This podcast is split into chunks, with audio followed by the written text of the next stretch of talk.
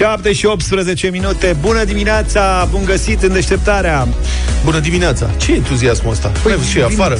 La ora asta se doarme. Începe Euro în câteva zile. Euro? Avem meciuri, uite, cu Georgia, super meciuri la Ploiești. Da. Să nu înțeleagă lumea că ne-am, ne-am calificat cumva la Euro de milă. Nu ne-am calificat. Rapidul e în Liga 1, adică avem De o mulțime milă. de me- motive să ne bucurăm. Euro, deci de în cât? În, mai sunt 10 zile. Pe 13 e primul meci. Mă rog, pe, La cel noi. pe 10 și pe 13 la noi e primul meci. Da, de duminică într-o săptămână. Cine joacă? A, Avem și imn. U2? Suntem pregătiți. Cine joacă primii la noi? Habar nu. Haide mă, Luca. Serios, nu știu. Sunt oricum niște meciuri spect- fabuloase. Cred că Austria? Ucraina cu... am uitat. Ucraina cu Macedonia. De Nord. Da. De Nord. Da. Ăla e primul Da, meci, și dacă cu nu mă Austria.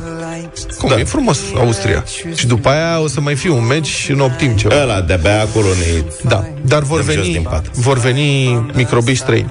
Practic, macedodenii de nord o să invadeze străzile capitalei Și ucraineni. Înțeleg că două treimi din public Și e ucraineni. străin. Foarte frumos o să Și fie. ceva austrieci. Da. Pe site-ul UEFA sunt, uh, au publicat recomandări. Fiecare dintre orașele la, în care o să se desfășoare euro are o mică fișă, așa, și se fac recomandări în engleză, în original, pentru turiștii străini, mă rog, pentru microbiștii străini care vor veni. Și pentru București, ce credeți că apare la recomandări? Nu știu, dar vreau să spun un singur Te rog. lucru în deschidere. Crește inima în mine. De Eu ce? ani de zile am văzut recomandări de-astea. Când au fost meciuri la București, între echipe de club de la noi, cu echipe, în special la cele din Anglia se fac, se obișnuiește da. să le dea un ghid ăsta, știi? În toate erau primul lucru, atenție la hoții de buzunar. N-am văzut cu hoții Acum de nu buzunar. mai există asta. Nu mai e cu Deci hoții noi de- în sfârșit suntem o țară sigură. Mă rog, acum sunt, se plătește Măcar mult ca și- imagine mă refer. Se plătește cu carduri de-astea securizate, cu chipuri, Da, nu prea mai... dar am scăpat de asta, știi, mereu asta vedeam. Deși nu mai erau probleme la noi, adică eu cel puțin nu eram la curent să mai fie așa o mare problemă, mereu erau în ghidurile alea, aveți grijă la hoții de buzunare și mai în trecut un pic era și la câinii vagabonzi. Da, și asta s-a rezolvat. Și lăudau berea. Nu, stai lăudau puțin. berea. Da. Stai să ne oprim la asta cu hoții de buzunare puțin. Acum, serios. Aveți în bu- Acum, dacă ar fi, dacă ar veni un hoț de buzunare, să ne facă la buzunare. Da, Ar avea ce să-ți fure? da. Ce? Niște lei. Cât? Vrei să-ți spun un Da, quantum? că tu umbli. Păi uite, am Mama, aici 600 de lei. Oh, are 600 de lei. Băi, barul Băi. ăsta, ce faci? Eu cred că... Păi dacă e Dacă mașină am, nouă? Dacă am drum pe la obor, eu trebuie să fiu mereu pregătit. Păi și la obor ce vând, mă? Nu poți să-ți Macarale, dai ce seama. vând? Da, adevărul că de 600 de lei cumperi ceva la obor. Că se Serios? experiențe mici. E- Devii acționar la mici? Brânză roșii. Stați așa. E 28 de lei kilo de brânză. Deci, revenind la asta, ce credeți că apare la capitolul București la recomandări? Nu o să ghiciți niciodată. Dobrogeana. Ma... Ma! zice să mănânce dobrogene. Ce Cel tare. puțin o dată pe zi Da, le s-a spune așa, făcut. fiți atenți, citez. România au o slăbiciune pentru produsele moi proaspăt coapte. Cred că mai degrabă fragede decât moi, dar mă rog, Probabil zice că așa. da. Și nu există lipsă de brutării în jur. Adică e plin de brutării în jur. Nu, nu există lipsă de brutării în jur. Cred că e tradus cu Google Translate. Cred că se referă la patiserii. Patiserii. Așa, da. Da, covrigării, de fapt, nici Da, măcar. bucurați-vă de niște covrigi sau o dobrogeana, paranteză plăcintă cu brânză, cel puțin o dată pe zi. În Cel original e puțin. Pe Treat site. yourself to some covrigi. Cu Sam Că scrie covrigi. covrigi în Da. românește. And Sam Dobrogeana. Deci, Da. practic, Dobrogeana, clar că suntem cel mai ascultat program matinal de radio, dacă până și ei au auzit de Dobrogeana, dar nu înțeleg Dobrogeana fără merdenea, nu merge cum Păi nu, adică. mă, stai, că nu puteau să înșire chiar toate preparatele acolo. Dar Și mai au mers. recomandă ceva. Uite la punctul 7 acolo spun trai sarmale. Trai sarmale, pe Asta care le mi-a plăcut descriu cel mai mult. drept rulouri gustoase de varză cu carne de porc fierte lent într-o oală de lut servită cu mămăligă. E, mă rog, Dar nu, ăla era o intenționat care a făcut ghidul, că n-a scris de mici. da, n-a, da, N-a n-a scris de mici. sarmale. Exact. O fi Vara. vreun vegan care... Sarmale în iunie. Da, luați niște sarmale. Bine, găsesc sarmale, Da, așa e. într-adevăr, și în iunie. Da. Și n-a Da. scris de zacuscă. Zapuscă nu. Le mai Zacusca, Am recomandă... mai avut discuția cu Zacusca, nu e potrivită. Vara se alterează. Pleacă mă de aici, nu lua de la capăt. Tocmai, am- tocmai vrei să mai aduc un borcan? Da. Nu e vorba Mai de fac asta, o pâine, până mâine fac 5. Dacă stăm mult la soare, nu e... Hai, Stați așa. Le mai recomandă să închirieze, asta e, le mai recomandă să închirieze o bicicletă și să exploreze astfel orașul și secțiile de primiri urgențe. Cred. Asta chiar că sunt rău intenționați. Deci cum să-i recomanzi da, străinului să ia bicicleta, să dea cu bicicleta prin București? Exact. Pe aici trebuie să ai instinct de supraviețuire. da? nu e adevărat. Să Nu fii sunt de acord antrenat. cu tine. Ha? Că turistul străin nu se duce în militari cu bicicleta. El merge prin centru pe acolo și pe acolo e pistă de biciclete. Pe... Luca Uite, vrea să spune spună, domnul George. Luca vrea să spună că dacă până și eu am scăpat viu cu bicicleta prin Da, București, se poate ăsta circula. Se tot plimbă pe acolo, deci e ok. Păi este o pistă de biciclete pe calea Victoriei. Păi și unde vrei să ducă turiștii? Păi nu știu, dar dacă ești cu Ce, bicicleta... se duc în Balta Albă? Ei merg pe acolo. Cam mai e. Merge până spre universitate. Da. Încolo, sigur, ușor întreruptă, dar te descurci. Și înainte să plece doamna Firea de la primărie, a mai trasat două dungi albe care duc fix spre primăria capitalei. Bun. Se duc în Cismigiu, uite ce Da. frumos. Foarte frumos. Da, e nebunie. Pe mijlocul trotuarului, practic, așa. Și la primărie dacă au card. Ce le-ați recomanda? Stați, prieteni, ce le-ați recomanda unor microbiști străini ajungi pentru prima dată în estul sălbatic al Europei Tavan în București să facă în București sau în România? Dați-ne mesaj 0728 3 de 1 3 de 2. Dacă ar fi să fie, v-ați întâlnit cu străinul, macedoneanul de nord. Și ar vorbi el în limba lui macedoneană de nord cu dumneavoastră. Ce să fac eu aici, ar întreba el din semne. Fii atent ce faci. Deci, în afară de ai bifat Dobrogeana, bifat, Covrigii, bifat, bifat. Bicicletă, văd că e julit, gata, a trecut și cu bicicletă. Ce să mai faci? Păi uite, fii atent. Ce îi spune să facă? 0728 3 de 1 3 de 2, dați-ne mesaje pe WhatsApp, inclusiv mesaje audio dacă vreți. Și mai serios și mai în glumă să vedem cât de, care, ce fantezie aveți în privința recomandărilor. Eu cred că e personalizabilă treaba asta. Adică eu dacă aș întâlni un austriac, de exemplu, Da? l-aș trimite la mici, clar, în obor. Și, Nu, da, no, mace- austriecii dacă vin, vin cu un singur scop. Și să vadă oborul în sine, piața. Da. Să Pe știi. un nord macedonean nu l-aș trimite la obor. nu? Că el cred că e sătul și de piață și de tocătură prăjită, că și ei au ceva pcici. L-ai, l-ai trimite să vadă ce? Până l-aș trimite la mol, la Băneasa. Serios. Adică pentru un nord, serios acum, pentru un nord macedonean, bănuiesc, nu vreau să jignesc nord macedonenii, Da. că e fabulos molul din Bun. Băneasa. Așa, la Budapesta le recomandă gulașul să mănânce în piața mare, să facă o baie la băile publice. Asta aici nu știu. Asta e ce. tare. Da. Nu am încercat. Așa. În Baku, Azerbaijan, aici mi-ar plăcea să merg. Fiți atenți. Le recomandă așa. Deci e vorba de site-ul UEFA, ce recomandări fac. Da. Le recomandă plov. Plov este, citez, un orez cu carne condimentat cu scorțișoară, șofran, fructe uscate și alune. Nu sună rău deloc. Deloc, deloc. Sau cutab. Cutab este o plăcintă cu carne sau legume la care vine și un iaurt infuzat cu fenicul. Aici, în Baku, Azerbaijan, ce meciuri se joacă? Nu luăm și noi un bilet două? A, nu știu, ni se pare și nouă așa, probabil cum li se par și lor covrigii de la București. Da. La Sankt Petersburg, borș, vită stroganov sau pelmenii, mă rog, cunoaștem și să-ți cheltuiești toți banii pe Nevski Prospect. Ce asta? Nevski Prospect este o arteră comercială foarte scumpă. E o șmecherie. Tare de tot acolo. La Copenhaga, cred că n-am citit, dar cred că se recomandă să iei toate cardurile de credit cu tine și ale familiei la ce prețuri au acolo. Deci, asta e ce le-ați recomanda prieteni unor microbiști străini ajungi pentru prima dată pe la noi. Ce să facă ei în București sau în România? 0728 3 de 1 3 de 2 mesaje pe WhatsApp scrise sau audio.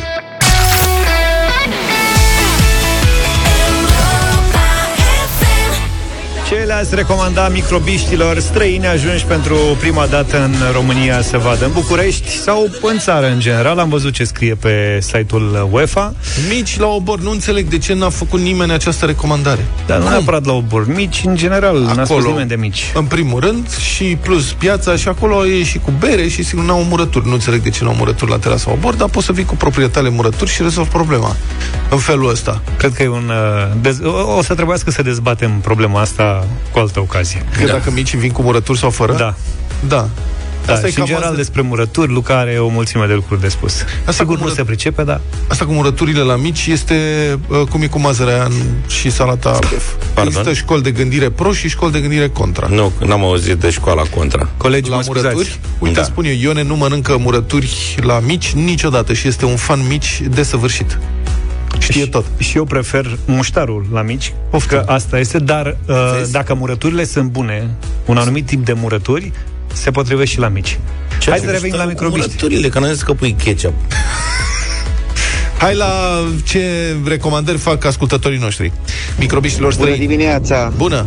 Eu i-aș recomanda să meargă cu trenul de la București la satul mare, tur, retur, să, să-și facă planul așa în fel să ajungă la meci și apoi să mănânce o sărmăluță bună când ajunge înapoi și să pună să vadă meci. Dari din Norvegia. Dar noi vrem să-i, păs- vrem să-i păstrăm, adică vrem, cum să spun, să supraviețuiască. Ar trebui să-și ia concediu dacă să facă traseul ăsta. Da, au, Ia, nu mai au băieți. timp. Ei, știți ce le-aș recomanda eu? Să bea un țoia la bolon de pălincă Așa. și să mânce o creastă de slănină cu ceapă roșie. Ei, mamă! Alin de la Sălaj. O zi bună, Doamne ajută! Doamne ajută! Ei, mamă. Vezi? Deci noi aici suntem mai în sud, mai aproape de Mediterana, spunem uh, uh, caracatiță. Da, el Deci spune Sledina. creastă. El spune creastă, frate. Ce e? Creastă de slană. Fetițe dulci, cam București, în toată lumea nu găsești. Da, sunt uh, Asta nu multe, înțeleg. cred că cele mai multe mesaje eh, recomandă fetele din București. Da. Eu nu înțeleg asta, serios. Nici eu. Am așa o nedumerire de fiecare dată și ce mergeți în România, mai spune câte un român străin, sunt fete frumoase. Da. Adică, iertați-mă, dar Da, greu de înțeles. care e ideea? Serios? Sincer, Pot- ăștia vin să se distreze, să Prost dezvoltat. bea, ei au nevoie de muzică, de atmosferă bună, au nevoie de băutură bună. Scoateți țuica, scoateți palinca, scoateți vinurile vechi de prin Beciu, de prin uh, b- pe unde le aveți ținute. Haideți să-i distrăm și să se simtă bine. Nu o să vadă ei castele și... mm, Nu. O să vină să se distreze și haideți să-i distrăm. Asta vrem, să-i distrăm. Scoateți lebedele de la asta. Eu nu scot palinca aia bună. Îmi pare rău. Nu scot, că ăștia vin, pleacă, ei nici nu o să știe unde au fost, de fapt. O să ne încurce Budapest, Bucarest, astea. Da. Nu scot palinca bună. E multă confuzie. Scot palinca medie. Cam așa ar fi, dacă ar fi să fie. Uite ce ne zice Cristina din București. Ia zi. Apropo de zacuscă, A, nu. Ne-am întors? cred. vă recomand, dacă nu ați încercat, să adăugați puțină maioneză de casă și usturoi pisat. Mănânci și plângi. La un borcan de 400 Maioneză? merge o lingură de maioneză și mai pui 2-3 căței de usturoi. Maioneză? Maionis, yes. Usturoi. Deci la un borcan, o lingură. Merită încercat. Ziceai că mai ai acasă zacuscă? Da, dar nu mai este Dar chiar mine atât aduce de- o maioneză. Nu, e, asta sună ca un experiment școlar, iartă-mă. Deci sună ca un experiment. Pe principiu, hai să vedem ce iese, știi? Eu aș Deci fi este- curios să văd. Dar asta e, experimentele la ora la chimie, ele măcar erau teoretic încercate înainte. Adică profesor, ai avut profesori de chimie care făceau, sau ați avut profesori de chimie care făceau experimente? Pe de acum. Da, dar n-au avut niciodată încredere în noi să facem și noi. Făceau numai. Bine, nouă ne spuneau că sunt substanțe puține. Și atunci, dacă sunt substanțe puține, fac, Da. făceau numai ei. Asta era un clasic și le, ne făceau la, la catedră. Da. Da. Bine, noi mai... Adică ei cumva ne-au ținut minte pe noi, că noi mai spărgeam din epru, eprubete și uh-huh. din ce mai aveau ei acolo. Pahare mă rog, cât aveau. Berzelius. Da, paharul Da, da, mă Berzelius. scuzați. A, ș- v-am povestit când s-a spart, nu vreau să spun mai multe, un pahar cu, cred că, acid clorhidric, mă rog, diluat Pa. la chimie și s-a evacuat școala. Da, nu vreau să spun mai multe despre asta, o să vorbesc altă dată, de asta că, apropo de profesori, mi-au să aminte de profesorii uh, mei, profesorii pe care i-am întâlnit, dintre care unii erau chiar memorabili prin ciudățenile lor. Și cred că aproape fiecare profesor are câte o particularitate, ceva care îl face să fie ținut minte peste ani și ani de zile de elevii lui. Dacă n-are, înseamnă că nu e un profesor adevărat. Frate, trebuie să fie într-un fel, să aibă el ceva așa, ca să-l ții minte. Bă, ce făcea profesorul ăla? Odată că era bun, nu știu ce, dar unii erau cu totul ciudați. Aveam un profesor de istorie care îi se spunea spionul, nimeni nu-i mai știa numele lui adevărat. Îi se spunea spionul, A, faza la care mă, o mămică s-a dus la cancelarie odată, a deschis ușa și a spus că vrea să vorbească cu toașul profesor spionul pentru o notă a elevului. Dar uh, toașul profesor Foarte bună. spionul de istorie avea această particularitate.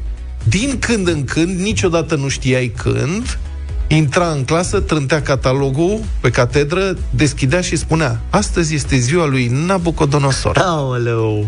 Și când zicea astăzi este ziua lui Nabucodonosor, știai că toți cei care au deja două note și practic li se poate încheia media și nu mai au nicio treabă, pot să doarmă la clasă, ăia vor fi ascultați și scoși, adică scoși la tablă, ascultați, frecați și de obicei întorci la tablă media. cu lacrimi în ochi. Da. Ce tare! Deci asta era particularitatea acestui profesor. Toată lumea se temea de spionul și de ziua lui Nabucodonosor. Nu știai niciodată când o încurci cu asta. Și n-am să-l uit niciodată. Vreți să vorbim despre asta? 0372069599 Ne-ar plăcea să ne spuneți povești cu profesorii voștri memorabili, dacă aveau ciudățenii, lucruri pe care le făceau un lucru pe care îl făcea un profesor pe care nu-l mai făcea nimeni altcineva și v-a rămas în minte. Eu aveam un profesor de franceză da. în liceu. Mă rog, ne preda franceza, că de asta era la școală, iar noi vorbeam în oră.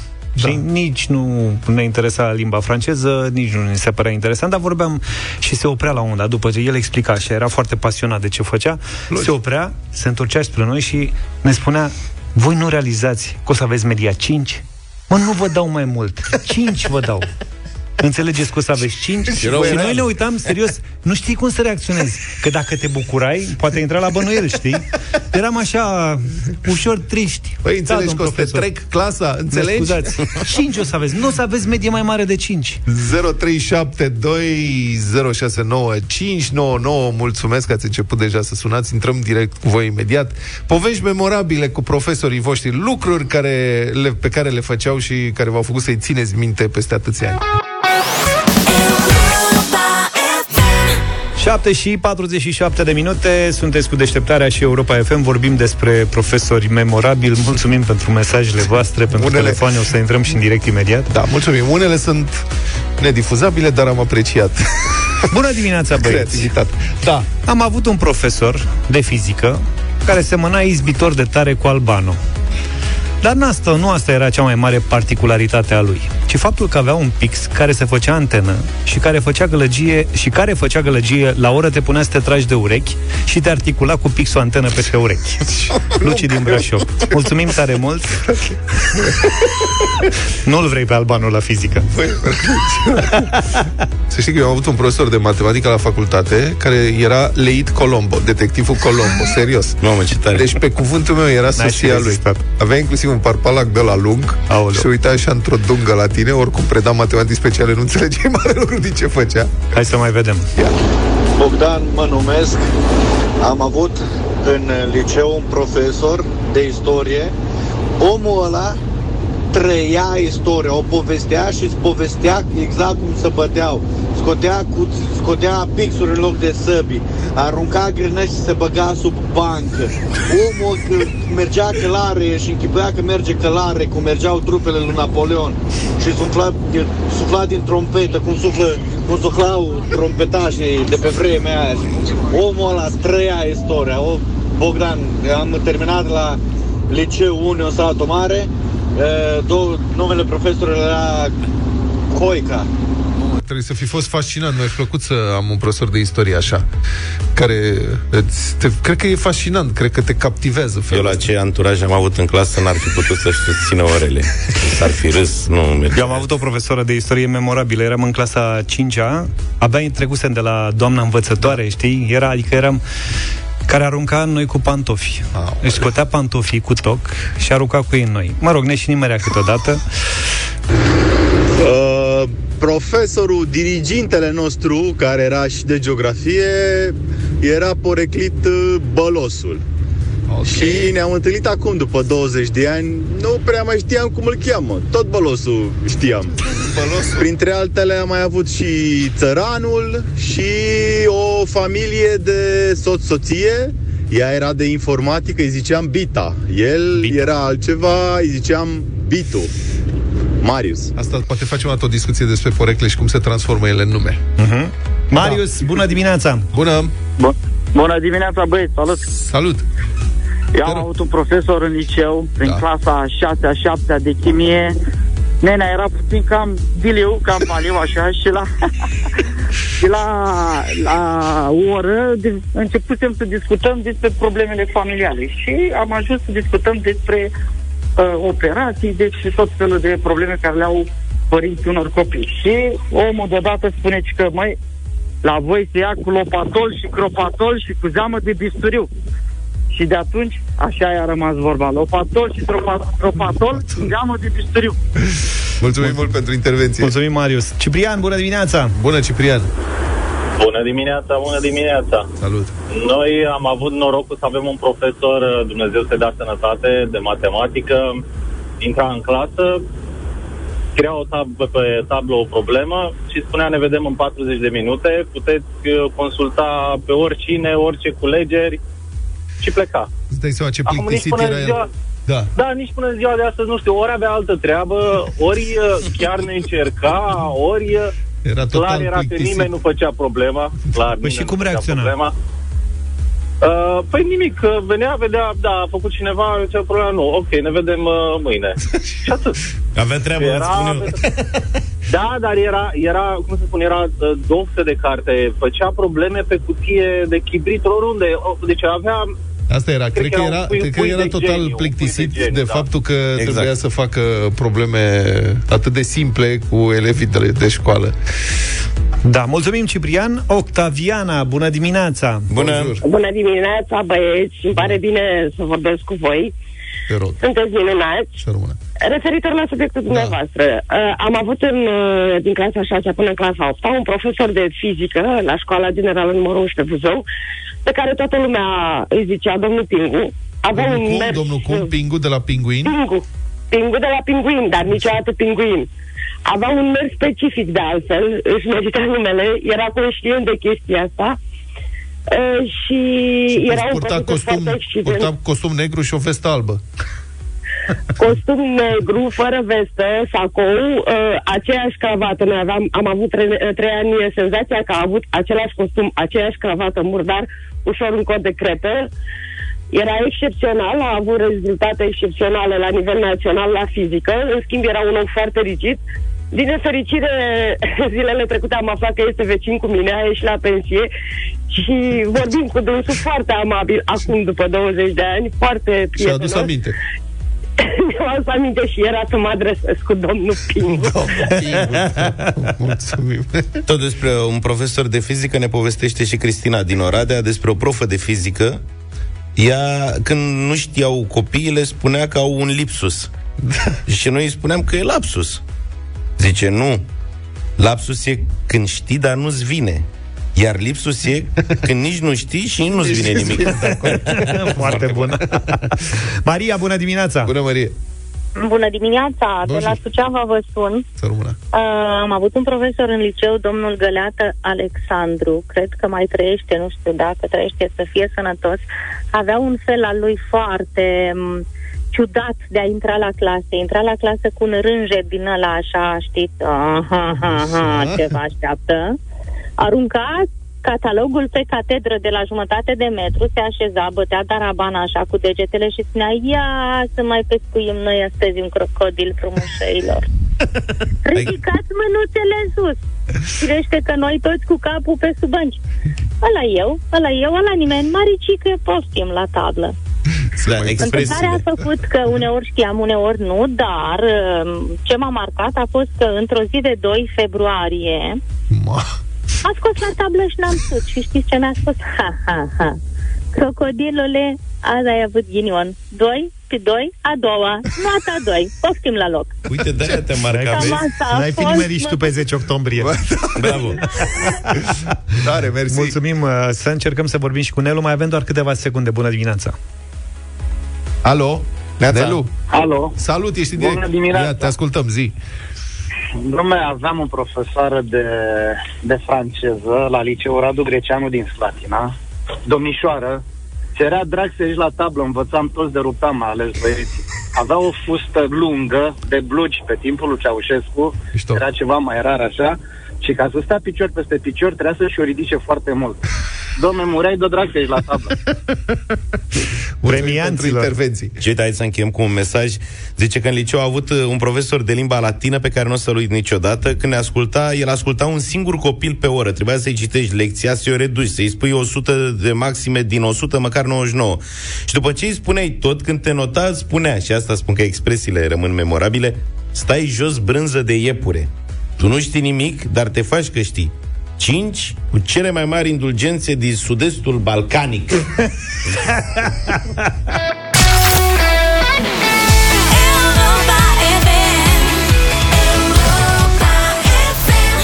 Nu e o zi oarecare, e o zi de vară, după cum puteți vedea. 8 și 9 minute, bună dimineața! E o zi importantă, pentru că de azi începe vaccinarea anticovid a copiilor cu vârsta de peste 12 ani. E un moment uh, despre care trebuie să vorbim un pic. Colonelul dr. Valeriu Gheorghiță, coordonatorul campaniei naționale de vaccinare, e în direct cu noi. Bună dimineața!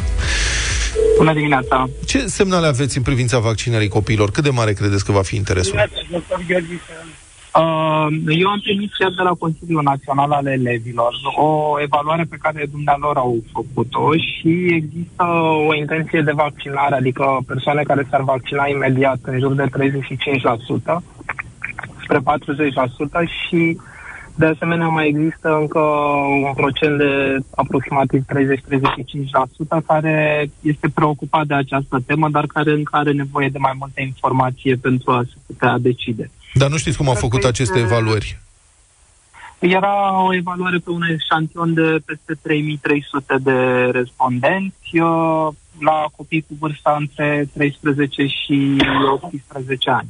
Uh-huh. Era făcută de ei la nivel național. Era o evaluare făcută. Chiar urmează să avem o întâlnire cu reprezentanților în perioada următoare, tocmai pentru a găsi o modalitate prin care să și elaborăm un plan de comunicare și de informare, uh-huh. în care să fie angrenate mai multe instituții, Ministerul Educației, uh, evident uh, reprezentanții Guvernului, Comitetul de Coordonare a Vaccinării, Ministerul Sănătății și, de ce nu, celelalte organizații internaționale, cum ar fi UNICEF pentru ascultătorii noștri care sunt uh, direct interesați, pentru la părinți mă refer și care ar vrea să știe mai multe, este vreo procedură specială? Ce trebuie să facă dacă vor să-și vaccineze copiii?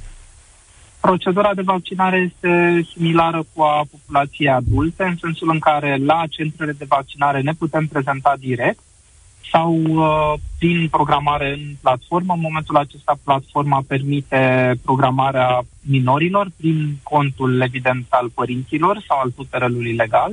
La centru de vaccinare este obligatorie prezența aparținătorului, părinte, repet, sau tutore sau reprezentant legal. Este nevoie de acordarea consimțământului informat. Altfel, schema de vaccinare este similară, constând în două doze care se administrează la interval de 21 de zile, la fel ca și până acum. Practic, schema de vaccinare nu se schimbă absolut cu nimic. Deci obligatoriu cu părinții, sau mă rog, cu aparținătorii de față Uh, da, minorul nu poate să se prezinte singur ca să beneficieze de vaccinare. Uh, de altfel, pentru a ușura tot procesul, există în momentul de față posibilitatea de a descărca și formularul de triaj medical și Uh, formularul de consimțământ informat uh, de pe pagina, de pe platforma RoVaccinare, unde se face și programarea. Acolo există aceste documente, ele pot fi descărcate deja de părinți, tocmai pentru a ușura toată, tot procesul de, de vaccinare. De asemenea, în cazul în care unul dintre părinți sau amândoi nu pot să se prezinte cu copilul la vaccinare, uh, ei pot descărca formularul de consimțământ informat, pot să-l semneze și unul dintre aparținători, bunic de bunică, poate să însoțească minorul și va contrasemna acel document și eventual medicul din centrul de vaccinare poate să solicite să vorbească la telefon cu părinți, tocmai pentru a se asigura că într-adevăr și-o exprima consimțământ. Bun. Acum, în altă ordine de idei, campania de vaccinare încetinește vizibil în țara noastră. Doar 16.000 de persoane s-au vaccinat, uh, mă rog, la începutul săptămânii cu prima doză. Ce se întâmplă? Capacitatea despre care vorbea primul ministru la un moment dat era de 150.000 de Uh, vaccinări pe zi, am ajuns foarte jos. Ce Capacitatea de vaccinare înseamnă în situația în care noi avem peste 150.000 de persoane care vor să se vaccineze într-o zi, noi putem să asigurăm această, acest ritm al vaccinării. Dar evident că asta este legată în mod direct de dorința de vaccinare și de disponibilitate. Acum, pe de altă parte, ieri a fost 1 iunie și majoritatea au ales să sărbătorească așa cum au considerat, evident, și vremea a fost complet potrivnică, așa încât mulți nu au considerat că e un moment prielnic pentru a merge la centrul de vaccinare. Dar pot să vă spun că în aceste două zile, 31 mai, 1 iunie, au fost vaccinați aproape 7.000 de adolescenți, ceea ce înseamnă că a existat totuși o adresabilitate crescută a tinerilor. Noi ne dorim ca în continuare uh, dorința să se mențină și de ce nu să crească. Vor fi acțiuni suplimentare și de comunicare și de informare și de asemenea acest concept de a aduce vaccinul mai aproape de beneficiar sperăm să se concretizeze mai bine în perioada următoare prin acțiuni în mod deosebit în rural, dar și în urban. Și în momentul de față uh, intenționăm să deschidem deja sau deschis o parte din cabinete și centre de vaccinare în punctele de frontieră, atât terestre cât și la nivel de aeroporturi, uh, tocmai pentru a veni în întâmpinarea atât a celor care pleacă din țară cât și a celor care vin în țară, în mod deosebit uh, românii care uh, vin în vacanță. Bun, de acum... asemenea, vor fi da. amenajate centre și în uh, orașe sau alte regiuni turistice ale țării. Vă rog. Domnule colonel, am, sigur, ieri a fost 1 iunie, evident că au fost mai puțini cei care au vrut să se vaccineze, dar trendul descrescător este absolut clar. Vorbesc de prima doză, adică pe 15 mai da, erau peste 50.000 de oameni, pe 25 de mai 23.000, pe 31 mai uh, 20.000. Deci este o scădere constantă a numărului celor care vin să se vaccineze cu prima doză, la asta mă refer. Și aici da, este întrebarea. Așa. Bun, acțiuni de comunicare sunt, se mai deschid centre, vi se pare că funcționează? Scăderea e constantă și continuă. Uh, pot să vă spun că toate acțiunile de vaccinare cu echipe mobile și cu centre mobile, în mod deosebit în rural, au rezultat, în sensul în care se vaccinează câteva sute de persoane din rural. Ori nu este puțin, mai ales dacă vorbim de localități cu 2-3 mii de persoane. Uh, din acest punct de vedere, sigur că am constatat și noi această scădere a numărului de persoane care se vaccinează pentru prima doză. Suntem la circa 4,3 milioane de persoane vaccinate în momentul de față cu cel puțin o doză. Din fericire, situația epidemiologică în România este una bună, stabilă și sperăm să se mențină la fel și în perioada următoare. Uh, foarte probabil că această dorință, dorință de vaccinare reflectă o problemă mai veche a sistemului din România, și anume lipsa unui program coerent de educație medicală, începând încă din uh, vârsta fragedă, încă din copilărie și pot să vă spun ca medic am observat foarte multe persoane, mai ales persoane cu un nivel uh, de educație mai scăzut, care se prezintă chiar cu o boală manifestă clinic în ultima fază. Deci nu avem această, în cetățenii, nu avem în ADN-ul nostru această dorință de a-ți face niște controle medicale periodice, uh-huh. de a-ți face analize odată pe an, Uh, de a avea o abordare preventivă, de a avea o conduită preventivă din punct de vedere medical. Cred că acest, această intenție de vaccinare din acest moment reflectă o, pro, o problemă de fond a, a populației României și nu neapărat o reticență strict legat de vaccinare. Am înțeles. Dacă am fi vorbit și de o alt, un alt pachet de servicii medicale, la fel s-ar fi întâmplat, uh-huh. dar pentru noi este important că orice persoană care de aici înainte se va vaccina, pentru că în felul acesta va fi protejată și ea și cei din jurul ei. Bun, am înțeles, mai am o întrebare legată de certificatele uh, digitale COVID. Comisia Europeană, mă rog, se pregătește să... Uh, de fapt, a lansat deja acest sistem de verificare a certificatelor. Șapte state, membre ale Uniunii, au început să emită deja primele certificate. Bulgaria, Cehia, Danemarca, Germania, Grecia, Croația și Polonia. V-aș întreba când vor fi disponibile aceste certificate uh, digitale COVID și în România și care va fi utilitatea lor în țara noastră. Că înțelegem că ne vor permite să călătorim mai ușor peste graniță, dar în țara noastră care ar urma să fie utilitatea lor? Uh, evident că ele pot fi folosite în uh, România pentru toate celelalte activități unde se solicită dovada fie de vaccinare, fie de trecere prin boală, fie rezultatul negativ al unui test uh, PCR în ultimele 72 de ore. În momentul de față, platforma informatică pe care o operaționalizează serviciul de telecomunicații speciale conectează baza de date a Registrului Electronic Național de Vaccinare și baza de date Corona Forms, așa încât put, se pot genera acele informații referitoare la statutul de persoană vaccinată, test negativ în ultimele 72 de ore sau istoricul de trecere prin boală în ultimele 90 de zile. Acest uh, tip de certificat se va putea genera la solicitarea fiecarei persoane de pe un portal la care la acest moment se lucrează și va fi gata în perioada următoare, uh, așa încât uh, el va fi disponibil atât pe telefon, îl putem uh, uh, prelua și îl putem alăta ori de câte ori se solicită. Este un cod QR care conține o serie de informații esențiale, cum ar fi nume, prenume, data nașterii, tipul de informație medicală pe care o oferă și statul emitent. Da, când? Uh, acest când? cod QR va putea fi, probabil că în perioada următoare, de la 1 iulie, oricum necesită a fi folosit la nivel european. Este termenul agreat la nivelul țărilor membre ale Uniunii Europene. STS deja a verificat și a testat interoperabilitatea cu sistemul informatic. A fost uh, depășit, a fost practic un test trecut cu succes. Cred că în perioada următoare va fi Perioada următoare, uh, dați-ne așa o, o săptămână, perioada două. următoare probabil că până la sfârșitul lunii iunie. Mhm. Bine.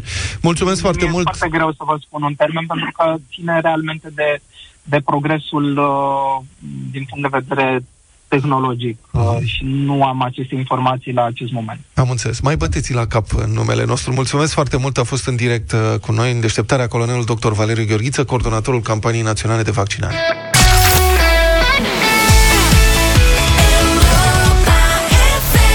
8 și 25 de minute Suntem ușor în întârziere cu bătălia hiturilor Dar avem uh, trei piese care merită o mulțime de voturi fiecare în parte la 0372069599. Pentru că ieri a fost ziua copilului și pentru că și diseară la 90 pe oră eu și George vom continua tema aceasta a zilei copilului și fiindcă mi-e și dor de mare și e urât afară, astăzi vama copilul care aleargă către mare. Pentru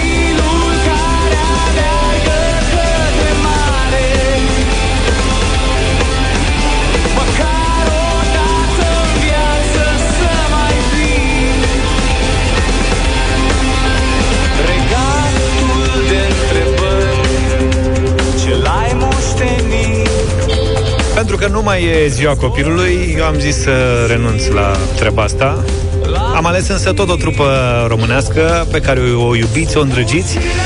Melodia Cerul e o capodoperă și am zis să nu, e Joker, nu apelez uh, la Cerul, însă cea mai frumoasă piesă proconsul altfel, după Cerul, este Mi-ai luat inima. Mi-ai luat inima și-ai plecat Nici măcar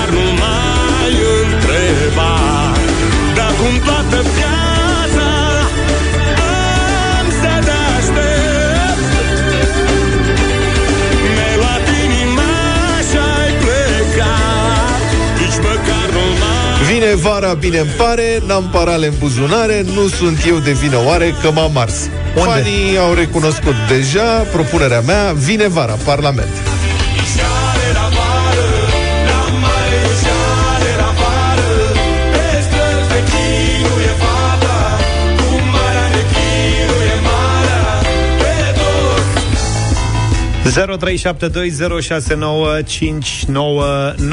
Vă așteptăm cu voturile voastre pentru bătălia hiturilor.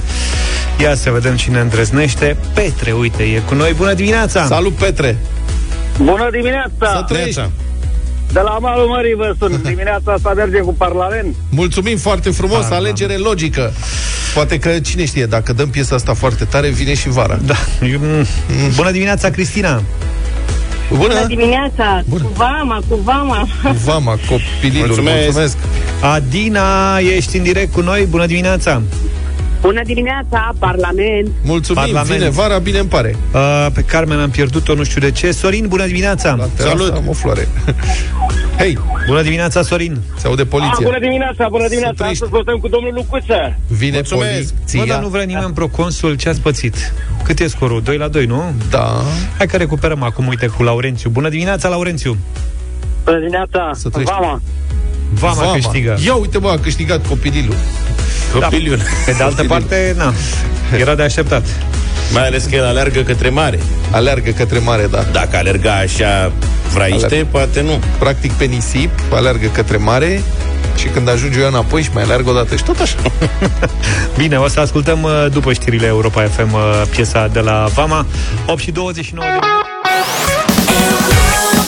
Vama, copilul care aleargă către mare, 8 și 35 de minute. Un cuplu de pensionari britanici-englezi, retrași într-un orășel din vestul Franței, a descoperit uh, accidental cât de bună e mâncarea pentru pisici. Accidental, în sensul că ei le-au cerut co- să mai în vârstă. Și copiii le făceau cumpărăturile și le-au cerut cum, copiilor care luau cumpărături pentru ei să le mai ia niște conserve din, citez, acel minunat pateu în cutiuțe albastre cu poze de pisică pe ele. După ce îmi zice ieri alalteri că sunt foarte bune conservele lui Poche. Presupun, am spus. Luni ai zis. Da, am zis că presupun. Este, Mi-ai spus că miros excepțional. Da, este un anumit tip de cutie de conserve, mai mărișoară așa, pentru pisoiul poche. Când o deschizi, deci miroase cum mirosea cutia de carne conservată pe vremea lui Ceaușescu. Mamă, groaznic. Minunat. Auzi, Mie nu-mi doamne, plăcea. Na, Ok, el nu are ia amintiri de atunci, că nu știe ce însemna o Ba da, conservă bă, de carne e, pe e. vremea lui Ceaușescu. Mamă, deschidea Dar n-ai fost tentat niciodată să guși, măcar așa un vârf de cuțit. Nu pot să vorbesc despre asta. Ai tartinat? nu, dar nu am, nu am gustat. Sincer, nu. Dar tentație, da. tentație a fost. Ok. La anumite, la anumite pliculețe conserve este, la altele nu. Nu, la alea la care ai fost tentat. Și și Pochi are părerile lui despre conserve. La asta se dă în vânt. Adică asta când o deschid pe asta ia chip de nebunie, să învârte, face cercuri pe acolo, e dezastru. Da, e un poche comunist. Eu ce-am mărturisesc, Da. am Ia. fost la niște prieteni care au câine Da. și au cumpărat câinelui parizer. Parizer pentru om sau parizer pentru Parizer câine? pentru câine special, man. Ah, Băi, foarte bun. ai, ai, serios? Și de- de, gen, de atunci? foarte puțin, Un că pic. mirosea exact cum trebuie să miroasă Da. da. un parizer. Deci pentru ascultătorii noștri, noi știți, avem o tabletă. Ea e legată la WhatsApp, are un număr 0728 3 de 1 3 de 2. Am vrea să știm cinstit a mâncat cineva carne de uh, conservă de pisici? Sau a mâncat cineva de cățel. conservă de câini? Și sau a mâncat cons- și sau, Sau grăunțe conservă de papagal, sau orice da. gen... și care sunt mai bune? Nu treți. Care-s Am mai vrea bune? să știm dacă se poate. Da. Mâncarea asta de pisici se cheamă mus gourmand. Ah. Mie îmi place că au niște denumiri de astea foarte tari. Pisicile, din câte... Câinii sigur nu știu să citească. Pisicile nu sunt sigur. Am niște bănuiel că pisicile înțeleg mai mult decât am vrea noi. Crezi? Să... Da, Da. așa e senzația.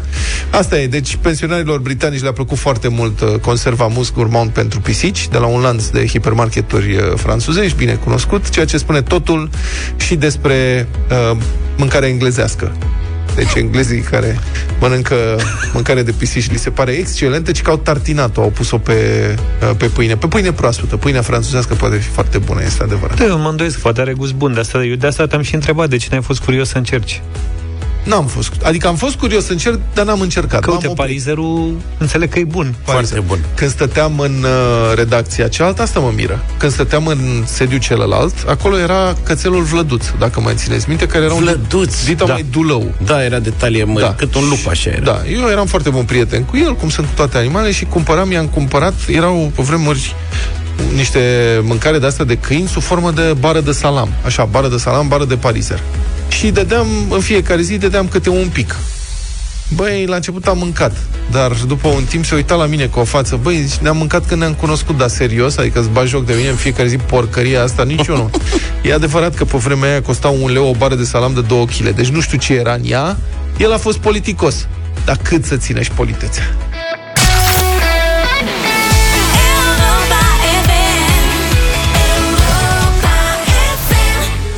Piece of your heart, 8 și 47 de minute. Unde mâncăm și noi după emisiune? Să fim foarte cinstiți, după cum vedeți, noi tot ne învârtim în jurul chestia asta cu mâncare. Acum, mulțumim pentru mesajele cu mâncare de pisici și de Da, căței. Sunt foarte multe relatări, Da, se s-a- mănâncă la greu mâncare s-a de încercat- pisici și de căței. Da, exact. S-a încercat, să nu știu ce, tot ajungem la asta.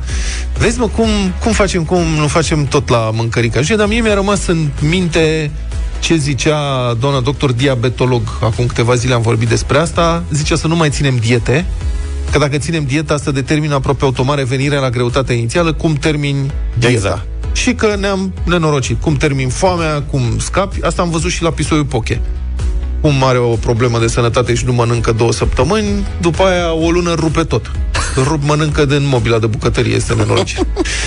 Nutriționistul Mihaela Bilic, nutriționista Mihaela Bilic este în direct cu noi. Bună dimineața, Mihaela! Bună dimineața! Bună dimineața! Bună Așa. dimineața! Deci avem această afirmație. Sigur, e bună salata, dar nu doar ea, pentru că riști să faci gastrită. Ce e de făcut? Pentru că noi suntem aici trei gurmanzi și ne luptăm într-una cu greutatea. Cum putem face noi pofticioși să mâncăm ce ne dorim, dar să nu ne îngrășăm? Care e secretul? Spune-ne, Mihaela, tu ești salvarea noastră.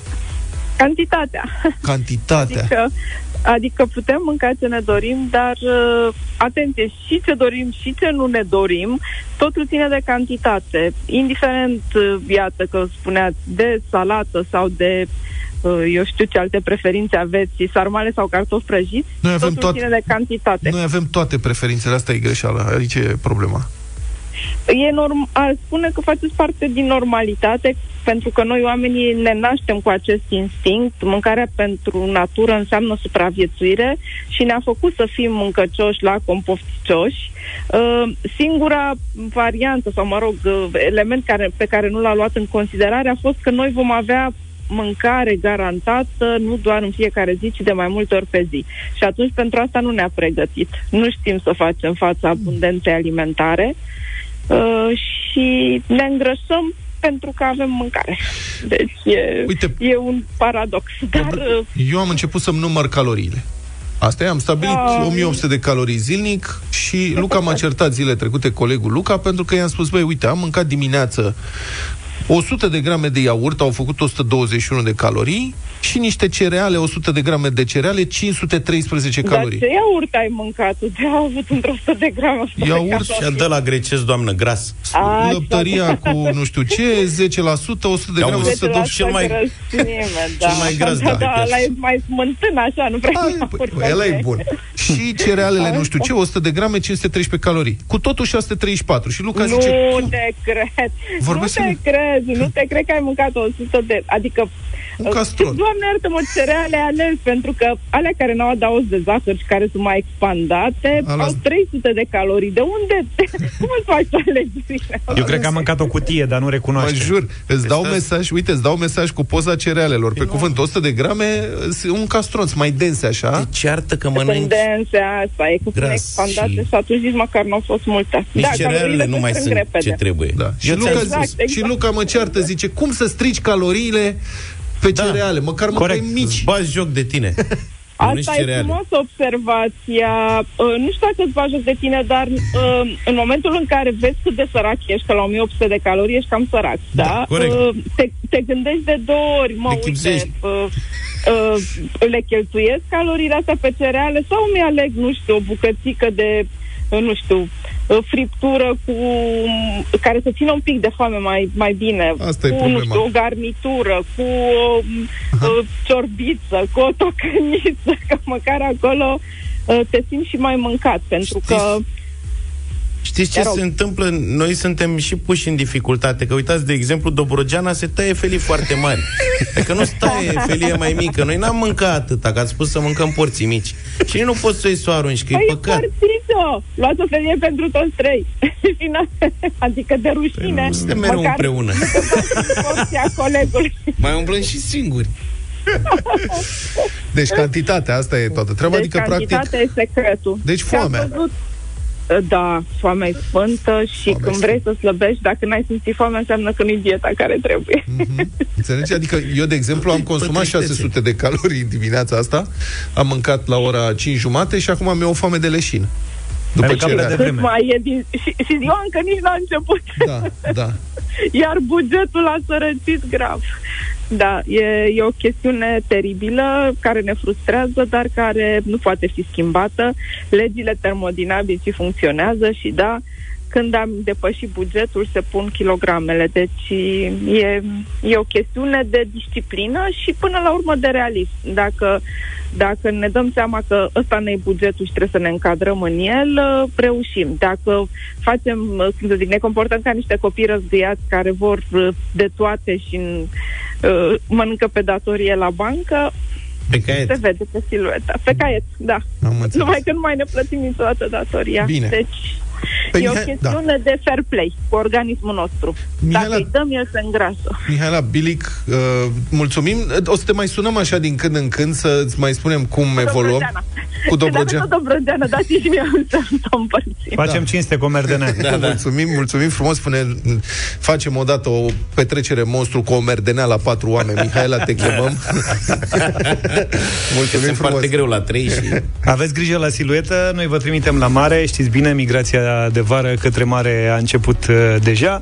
Avem uh, o cameră pe care o puteți câștiga lejer la Olimp, un sejur de 5 zile, o cameră dublă în regim de demi-pensiune la un complex hotelier hotelier de 4 stele.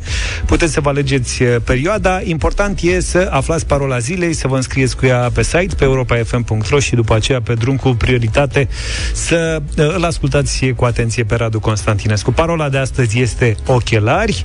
O notați, vă duceți cu ea pe site și după aia multă baftă. Ochelari, ca să ajungeți la mare.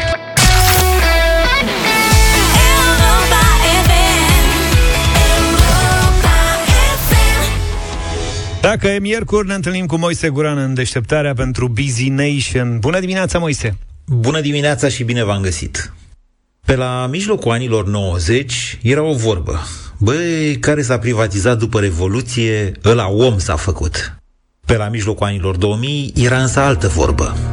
Ei de-au cumpărat, domnule, case și apartamente acum 5 ani, au ajuns milionari. 10 ani mai târziu ne venea tuturor să ne facem aitiști și erau desigur alte vorbe. Domnule, ăștia cu internetul și cu aplicațiile lor trăiesc ca în vest, nu alta. Acum, desigur că vă întrebați și dumneavoastră ca și mine ce va zice lumea cu invidie pe la mijlocul anilor 20 despre cei care se vor fi îmbogățit că au făcut ceva, mai mult sau mai puțin deosebit, dar acum, după această pandemie. Păi, dacă am ști, nici nu s-ar mai povesti. Busy Nation cu Moise Guran la Europa FM. Da, un eveniment istoric de magnitudinea pandemiei întoarce o pagină. Deschide adică un nou ciclu și cât e pace și nu mai apar și alte evenimente disturbatoare, cred că se poate afirma fără o marjă foarte mare de eroare că acum suntem la începutul unui ciclu economic pozitiv de creștere care va dura, nu se știe exact cât va dura. Dar, înainte de a vorbi de oportunități, haideți să vedem și o altă față a realităților istorice. Vedeți cei care și-au făcut chioșcuri, buticuri, mici magazine la începutul anilor 90 s-or fi îmbogățit, într-adevăr, dar ei au fost loviți destul de crunt, ca noi toți de altfel, de criza din 1997. Iar din 2001, de la deschiderea primului hipermarket din România, micile afaceri din comerț au fost restrânse, îngrămădite și treptat, treptat cele mai multe dintre ele închise de marile rețele comerciale. Pur și simplu vremea lor trecuse, oricât de drept sau de nedrept ar fi asta. Iar să te pui împotriva vremurilor nu e cea mai lucrativă soluție. Pe la începutul anilor 2000, cu 10.000 de dolari, puteai să ții un apartament frumușel în București, într-adevăr, și cei care au făcut acest pas și-or fi multiplicat banii și de 10-15 ori în câțiva ani. Dar după 2008 prețurile s-au prăbușit brusc și au revenit apoi lent, într-un deceniu, iar afacerile imobiliare categoric arată astăzi altfel decât arătau acum 20 de ani. Alte vremuri, altă pagină. La fel s-a întâmplat, desigur, și cu cei care au creat rețele de internet în cartiere, adevărate fabrici de făcut bani pe la finalul anilor 2000, cumpărate apoi sau concurate până la faliment de giganții din telecomunicații. Știm cu toții asta, istoria se repetă mereu, dar asta nu înseamnă că se repetă la fel. Fiecare pagină întoarsă dezvăluie una nouă, de cele mai multe ori foarte diferită, scrisă la început de nișe mici, de cei mai inovativi, mai flexibili și mai curajoși, iar mai către final de cei care au capacitatea financiară de a duce competiția de piață până la capăt, de a transforma adică nișele în mass market. Un ciclu economic începe cu o lipsă de regulă de bani și se maturizează treptat pe măsură ce banii ăia devin din ce în ce mai mulți. Acum, tu poate ai impresia, de exemplu, că PNRR-ul ăla despre care se vorbește mult în aceste zile n-are nicio legătură cu tine. Că banii ăia pentru autostrăzi, irigații, cercetare sau mai știu eu ce lucruri despre care mai zic unii și alții pe la televizor, nu au cum să ajungă și la tine. Ei bine, eu spun că va fi greu să n-ajungă și orice ai face, cu condiția să faci totuși ceva, oricum îi vei simți sub o formă sau alta, mai mult sau mai puțin și în buzunarul tău. Aici intervine însă o capcană, una mare și înfometată în care cei mai mulți cad cu grație. Văd că toată lumea îi laudă și îi încurajează pe tineri și pe cei foarte tineri să devină antreprenori. Da, sunt câțiva eroi cărora li se construiesc statui și asta întotdeauna după. Numărul celor care dau faliment încercând este însă mult mai mare și despre ei nu prea vorbește nimeni nici înainte, nici după. Timingul este important, adică da, contează să prinzi un ciclu de creștere de la începutul său, iar eu tocmai v-am spus că cel mai probabil un astfel de ciclu tocmai a început. Curajul, inițiativa sunt și ele necesare, de fapt sunt chiar obligatorii, dar nu sunt și suficiente pentru a dezvolta o afacere de succes. Uneori mă tem că nici știința nu este. Mai greu decât găsirea curajului sau decât ghicirea ciclurilor economice este identificarea corectă a tendințelor din societate. A nișelor de azi care se vor maturiza și care vor deveni, cum spuneam, mass market peste câțiva ani. Dacă ai suficientă experiență în domeniul tău, dacă tu crezi că îl cunoști, îl stăpânești suficient de bine încât să știi cum va arăta el peste 3 sau 5 ani și dacă ești sigur că va mai fi util sau interesant pentru consumatori, atunci uite, te încurajez și eu. Da, e un nou început. Go, go! Turn the page!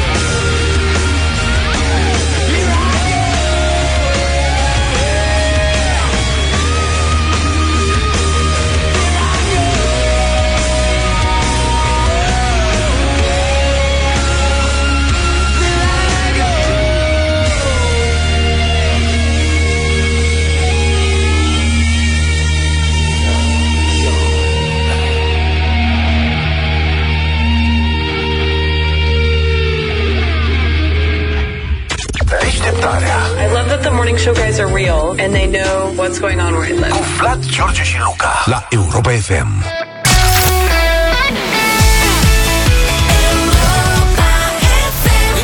Nu sau nimic, în câteva minute vă așteptăm cu înscrieri pe site pe europafm.ro Eu am uh, pregătit banii, l-am trimis pe Luca Tea Curcanu, deci suntem, suntem pregătiți. Da, da, apropo de curcan, fiți atenți ce surpriză am pentru voi. Sunetele lui Petreanu, că n-am mai difuzat de mult, o să difuzăm acum un sunet și dacă ghiciți repede, repede, în 30 de secunde, primiți un premiu. Dacă nu, nu. Deci cine sau ce sau cum este făcut următorul sunet? Mesaje la 0728 3 de 1 3 de 2.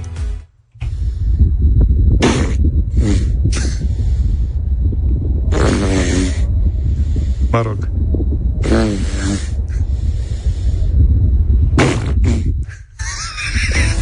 Da, este un sunet și o filmare, este o filmare făcută de o echipă BBC Earth, undeva la capătul pământului. Sforăie, curcan, balon, sfărăit, strănut, sfărăit, sfărăit, sfărăit. L-au prins pe Zafius dormind. Arici. Nu, că dacă eram eu... Sfărăit de cățel, sfărăit de pisică. Doarme cineva. Pentru- Curcan nervos. Pentru cine a dormit Pentru cine a dormit cu domnul Zafiu Adică există un motiv pentru O care morsă. noi când plecăm în deplasare Eu aleg să dorm singur Sfărăit de porc. Nu ghiciți Cineva își suflă nasul. Porcă. Mai dă o dată Tuns iarbă. Urs. Da, Somn de ceva animal. Asta E, e cel somn mai de aproape. ceva animal într-adevăr Asta e cel mai V-am aproape. zis că e Zafiu somn de ceva animal Stai așa, să ne întoarcem. Ia.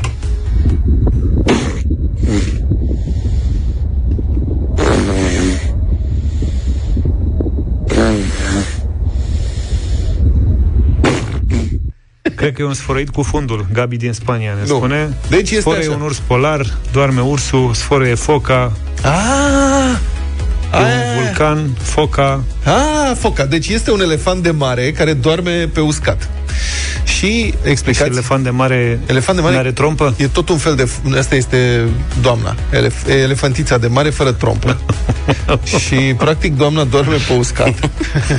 o parte. Sfărăit de buldog francez. Pe partea stângă. Ia uite, cineva cred că are un bulldog francez și știe. Morsă. Și când doarme, uh, ele- explicația este așa, că uneori dorm atât de adânc încât fac apnee. Adică Leu li, de mare. li se oprește respirația în somn Uh-huh. și pentru asta, din cauza asta, li se lipesc nările și ca să li se dezlipească și să se curețe nările, practic strănută în somn. Fac strănută în somn ca să li se curețe nările și să poată să uh, respire și să doarmă din nou mai bine. Și în imagini este o elefantiță de mare, care mie mi se pare foarte simpatică și drăguță, doarme pe stânga așa și când strănută, date tresare din tot corpul ăla, de cât are ea, vreo 500 de kg de o sânză de focă, și face zgomotul respectiv. Da, uh, mulțumim pentru mesaje. M- multă lume nu pot să difun, adică nu, adică înțelegi da. că sunt destul de explicite mesajele audio, e dificil de difuzat vreunul la radio în momentul ăsta. Da, da. foarte drăguț. Băi, mi-aș fi dorit atât de mult să fiu să ce? naturalist, știi, precum Attenborough și să pot să umblu prin lume să păi nu e târziu. cu animale. Eu când, Acum, avem, mult animal, avem animale multe în București, în trafic. Eu când eram mic vreau să fiu și Jean-Jacques Cousteau. A, așa, și Cousteau, da. Ce frumos. Toată ziua îl vedeam la tele enciclopedia și îl invidiam. Uh-huh. Mânca sandvișuri.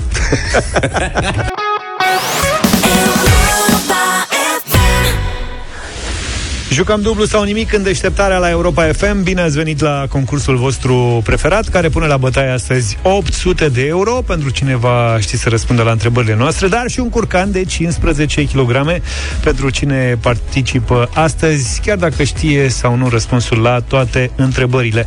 Așadar, uh, un premiu cu greutate de la Peneș Curcanul astăzi în deșteptarea. Și să facem cunoștință și cu Alexandru, e din Botoșani. Bună dimineața! Salut, Alex!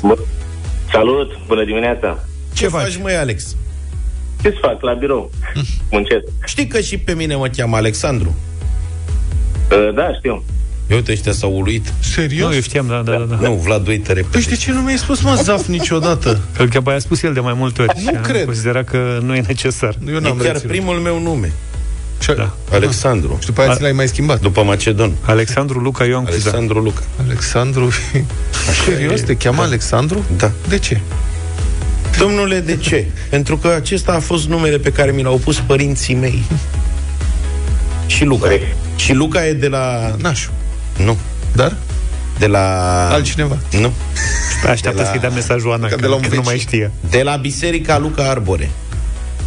Unde părinții mei s-au curunat și ba, ba, ba, și mi-au zis mie Luca, pe vremea aia nu mai erau Luca. Bine că nu ți-au zis arbore.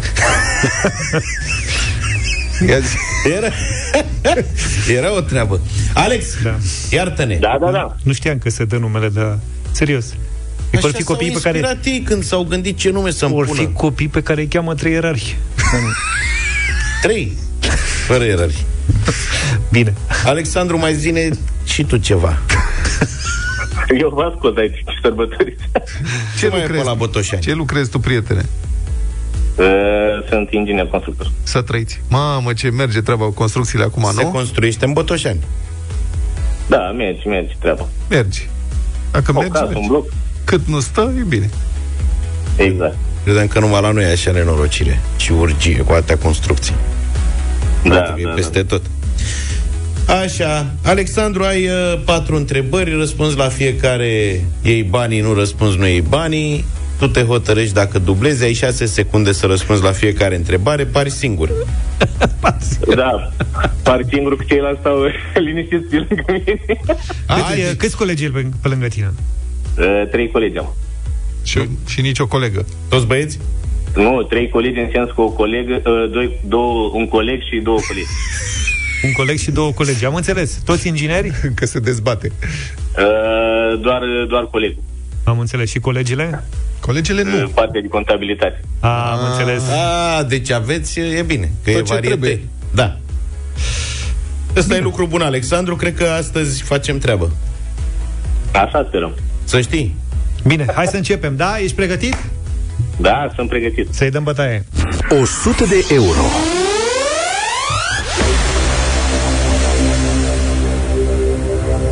Alexandru, pentru da. 100 de euro, spune-ne din ce se face caviarul. Icre. Icre negre. Ceea ce este corect. E corect? Da.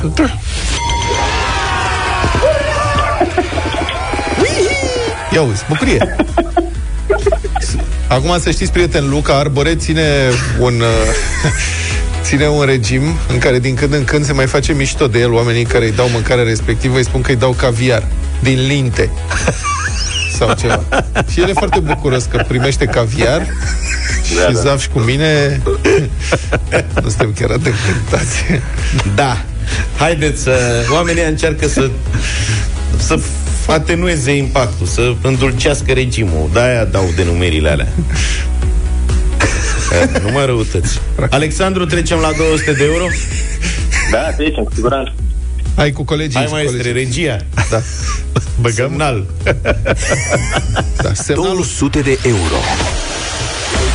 semnal, play semnalul 423B cum spunea un mare clasic al televiziunii pe vremuri. Alexandru, Da. ai ajuns iată la 200 de euro. A doua întrebare e la fel de simplă precum prima, în principiu. Spune-ne ce sport a practicat Leonard Doroftei? Box. Haide, pe bune.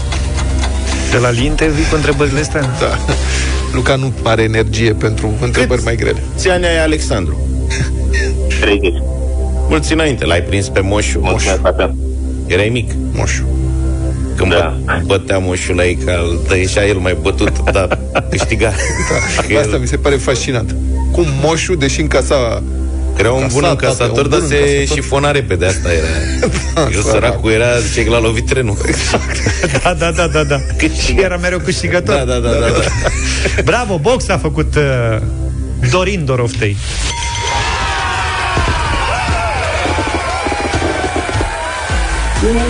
Și a încasat 200. Ce că s-a bucurat. Se, cine s-a bucurat? S-a bucurat cu întârziere, Alexandru. Ia, mai bucură-te odată, ia. Alex. Asta, domnule. Are o echipă Altceva. frumoasă acolo. Da. Bine, ai 200 de euro banii tăi până în momentul ăsta, poți să dublezi la 400 dacă te simți uh, cu răspunsul la tine. Mergem, uh, mergem uh, pe 400.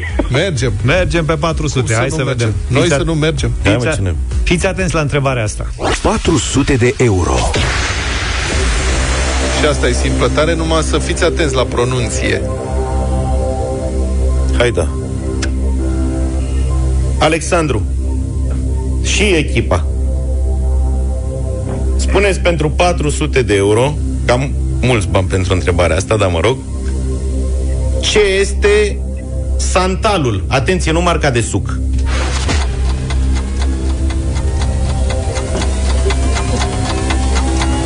Fruct. Santalul. Nu, f- deci nu sucul. Len. Ha? Vine sub formă de bețișoare, e, are o aromă, ceva. Lemn, da. Un lemn. Ah, lemn de Alex, mă, sunteți santal. patru acolo. Vine de la Luca Arbore. Păi nu, în construcții nu, da. Vine, voi în construcții nu Copac. folosiți acolo. Arbore. Exotic. Pac. Of. Se fu- e și Da, da. parfumat așa. E un lemn de lux. Mai, Bă, ce rău îmi Alexandru, sincer, nu mă așteptam să te încurc cu întrebarea asta. Da, nici eu. Dar nu e nicio problemă. E, știu că e Mi-a nicio făcut plăcere. problemă, dar îmi pare rău. Alexandru din Botoșani, mulțumim tare mult. Curcanul e al vostru, în schimb, să știi. Da. Faceți la cuptor împărțim și mai- faceți o masă pe cinste acolo în birou. Exact, Asta zic. exact. Ai un premiu cu greutate, tot ai. Sau se poate marina și se face la grătărel, dacă toți sunteți nu constructori. Trebuie, da, tranșat. Lucrat un pic și faceți treabă. Mai puține grăsimi decât uh, carnea de porc, care e curcanul despre care vorbim, dar și un conținut uh, ridicat de proteine și vitamine, cu un nou concurs dublu sau nimic și cu un curcan de 15 kg de la Peneș. Curcanul vă așteptăm și mâine în deșteptarea. Nu uitați, alegeți să consumați carne de curcan românesc, verificați originea pe etichetă. Cumva mă bucur că am terminat puțin mai devreme, că am o piesă pentru voi. Am o piesă de la Queen. Nu mai e Beatles? Nu mai am Beatles, am Queen, dar e în japoneză. Mamă,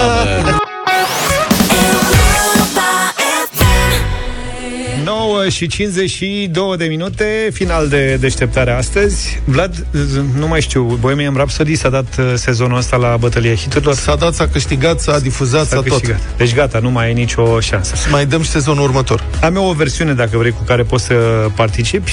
Da? E, e în japoneză, interpretată de din păcate Ceva. nu știu, nu, da, mi-e greu să pronunț numele artistului. Dar cred că e Bohemian Rhapsody. La asta nu m-am gândit. Ia Fiți să vedem atenți. cum sună. Pentru fanii Queen, Bohemian Rhapsody în japoneză.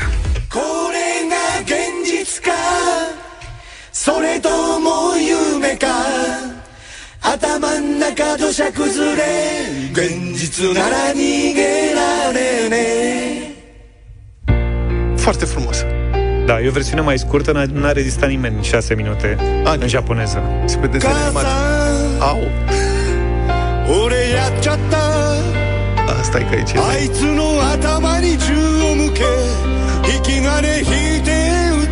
E mai spre Eurovision version. Zici. Ai, Eurovision. Băi, așa pot și eu. Ceva cu Hagi.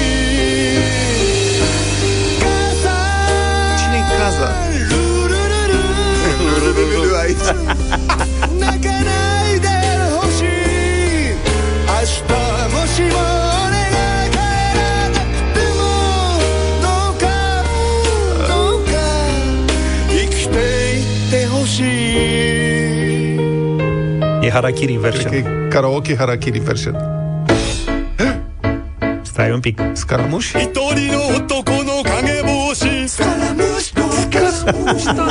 N-au putut să traducă. Scaramuș în japoneză e tot scaramuș. キリスト教徒キリスト教徒キリスト教徒を利用したあんた最高だでも俺は貧乏モテない男確かに彼は貧乏かわいそう殺す流れをひどすぎるそうだそうだ見逃してくれ何万だ見逃せまへん見逃せまへん見逃せまへん見逃せまへん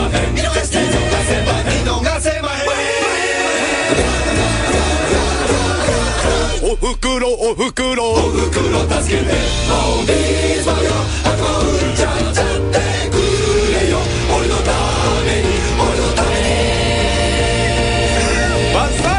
Și aici a oprit cineva. Pe dar lipsea chitarist. Eu, dacă, deci aș încerca o dată să provoc ascultătorii noștri, dar nu reușesc să-l conving pe Zaf. Da. Să luăm piesa asta, să facem un radio voting cu ea, că știți, la 10 voturi pozitive intră în playlist. Deci asta, hai facem provocarea asta. Și, păi, nu știu, Hai, eu aș păi- vota pentru. Hai dați pe WhatsApp și poate ne aducem mâine, că nu mai avem decât câteva secunde acum. 0728 111222. O vreți în playlist? Băi, aș la vrea versiunea o- asta. Și să fie imnul de deschidere al emisiunii Deșteptarea. Și mâine, la final de emisiune, vă spunem uh, numărul voturilor. Da, practic în fiecare dimineață să fie imnul. Când se deschide emisia, zang, dăm Bohemian Rhapsody. Lapsody. Asta n-ar fi o idee rea. N-ar fi o idee lea deloc. Da. Practic, Hai să facem asta. Bine, dar facem altă dată. Cam atât pentru astăzi. Ne auzim mâine dimineață. Eu și cu Luca venim și în seara asta la 9 cu 90 pe oră. Da, Numai bine. nu, să fiți cu noi, că e cu amintiri din copilărie. Numai bine. toate bune. Pa, pa, pa! Deșteptarea cu Vlad, George și Luca. De luni până vineri, de la 7 dimineața, la Europa FM.